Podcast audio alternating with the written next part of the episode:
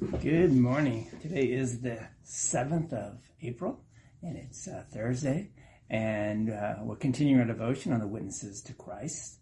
Uh, and, and we're in the Gospel of John, and we're going to, in the 15th chapter, and today we're going to look at verse 11, and this is what it says. These things I have spoken to you, that my joy may be in you, and that your joy may be full. John 15, verse 11. So I have an acquaintance, and he simply loves milk. In fact, he describes himself as a milkaholic. He says, every week I attend an MA meeting. Milk Anonymous, right? Milkaholics Anonymous. Um, I can quickly taste the difference, he says, between whole milk, 2% milk, skim milk, oat milk. You just keep filling in the blank there. Um, he says, and I know when milk turns sour. I've got that all figured out, he says, in days, hours, minutes, even seconds. If you're a milkaholic like him, your greatest fear is that your milk will turn sour. But milk is not the only thing that turns sour. People sour also.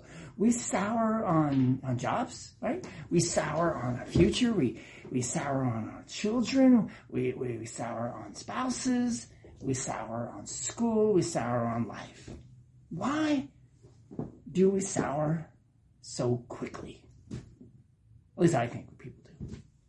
So the answer, the simple answer, sin turns us sour.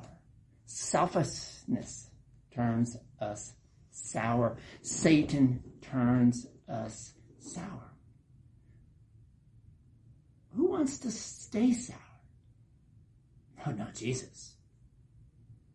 Our Savior speaks of, of joy. Joy, in fact, he speaks joy right into our, our lives, yours and mine. He's a, a joy that is simply complete. Not, not floating around, but complete. And that's the real gospel. Fake gospels don't give us joy. Fake gospels lead on or load on guilt on us and shame, and then they blame. And fake gospels asks things like, "Is is that the best that you can do?" Been there, right? Most of us probably have. Fake gospels say, "It's time for you to do a lot more."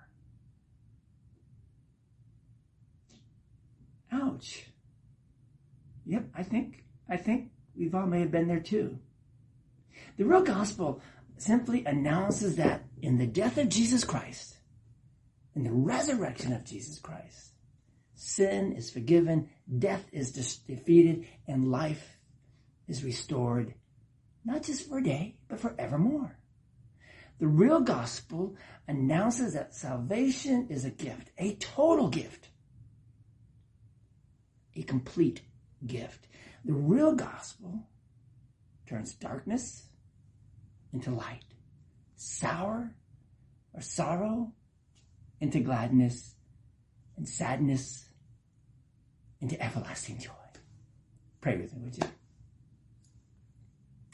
Jesus, Jesus, let your, your, your, your joy come to me so that your joy not only comes to me, but flows through me. In your precious name, amen. And in that prayer, there's your charge for the day, is pray for Jesus' joy to come to you so that it would flow out of you. There's a lot of people out there who need joy. Go in peace, serve the Lord. We'll see you all tomorrow. God bless.